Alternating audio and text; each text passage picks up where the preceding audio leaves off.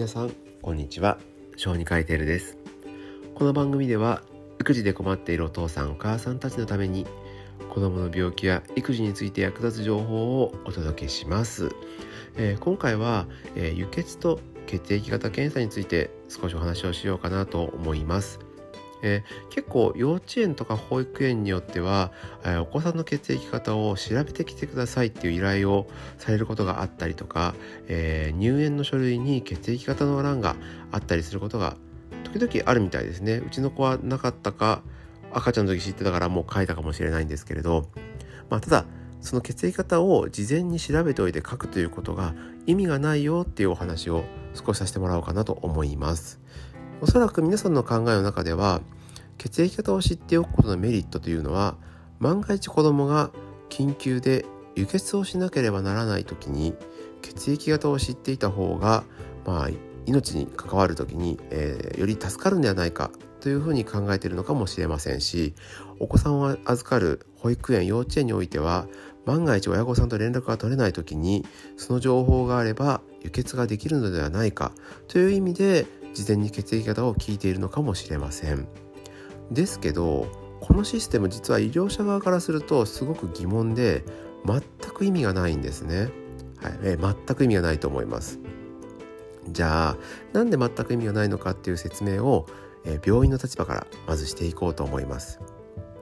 もし、まあ、大人も子供もそうですけど、まあ、重大な事故にあって輸血をしなければ命が助からない緊急の事態があったとしましょう。まあ結構テレビのドラマとか見てるとね交通事故とかで運ばれてきて輸血が必要だ輸血の準備だとかっていうのを見ることもあるかもしれませんでそういう時に確かに輸血してるシーンとかもありますよねほらやっぱ輸血してるでしょって思うかもしれませんが肝心の何型を輸血してるのかとか、えー、どうやって血液型見てるのかっていう話は実は結構ないのでその辺の話からしていこうと思います。一般的に緊急だろうと緊急じゃなかろうとまあ、輸血の血液型を決める時ですね。輸血をするんじゃなくて血液型を決める方法っていうのはもう簡単です。血液検査をして血液型を決める検査をするだけです。ただここが少し複雑で血液型の検査っていうのは世に言う、まあ、表試験という試験と裏試験という試験があるんです。でそれをもとにしてちゃんとその人の血液型が何型ですっていうのを判定しなければなりません。まあ、もっと難しい話を言うと血液型を決めているのは ABO 型で言うとその抗原というものがあるのかどうかというのと抗体があるのかっていうのを調べるんですね。でこれがさっき言った表試験裏試験っていうのにつながるんですけれどなんとそれを2回しなければならないわけです。つまり1回採血をしてその検査をします。そして時間を空けてもう1箇所別の場所から血液を取ったやつで血液検査をして血液型をチェックして判定しますこの2つがあって初めてその患者さんその人の血液型は何々型ですねっていうのが分かりそれに基づいて輸血が決定されるというふうになるわけですね。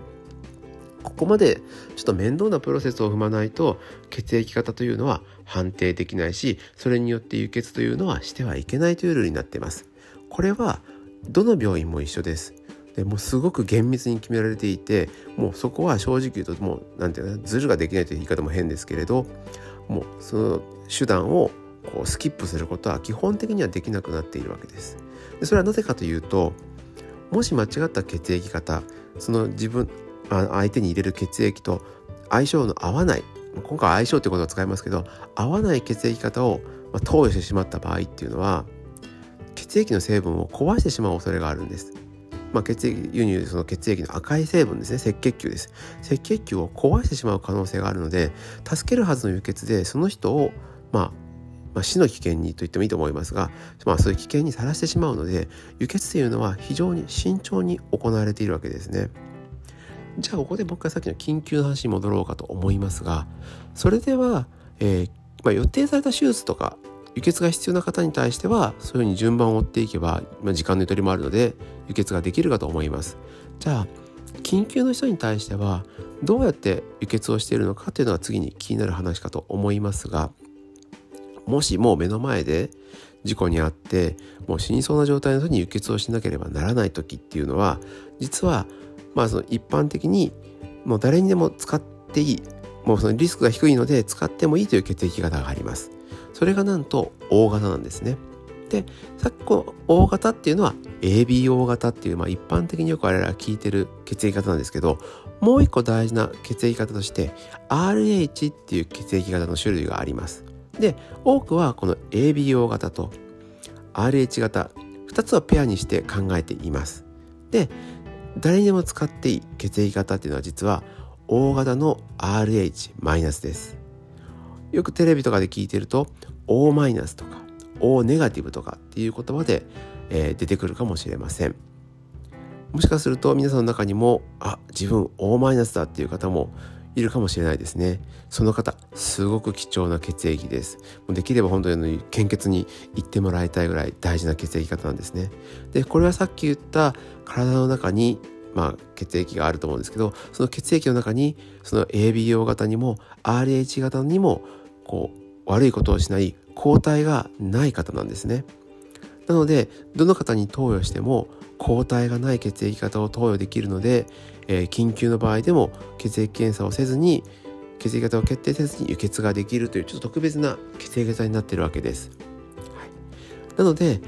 えー、どうしようもない時っていうのはその血液型をストックしてあってそれを用いて、まあ、輸血をするということになります。ただえー、これに関しては本当に今すぐ輸血しなきゃいけない状況に限りですので、まあ、よくテレビの救急救命室のようなああいうところでしか、まあ、基本的に使っていないと思います。はい、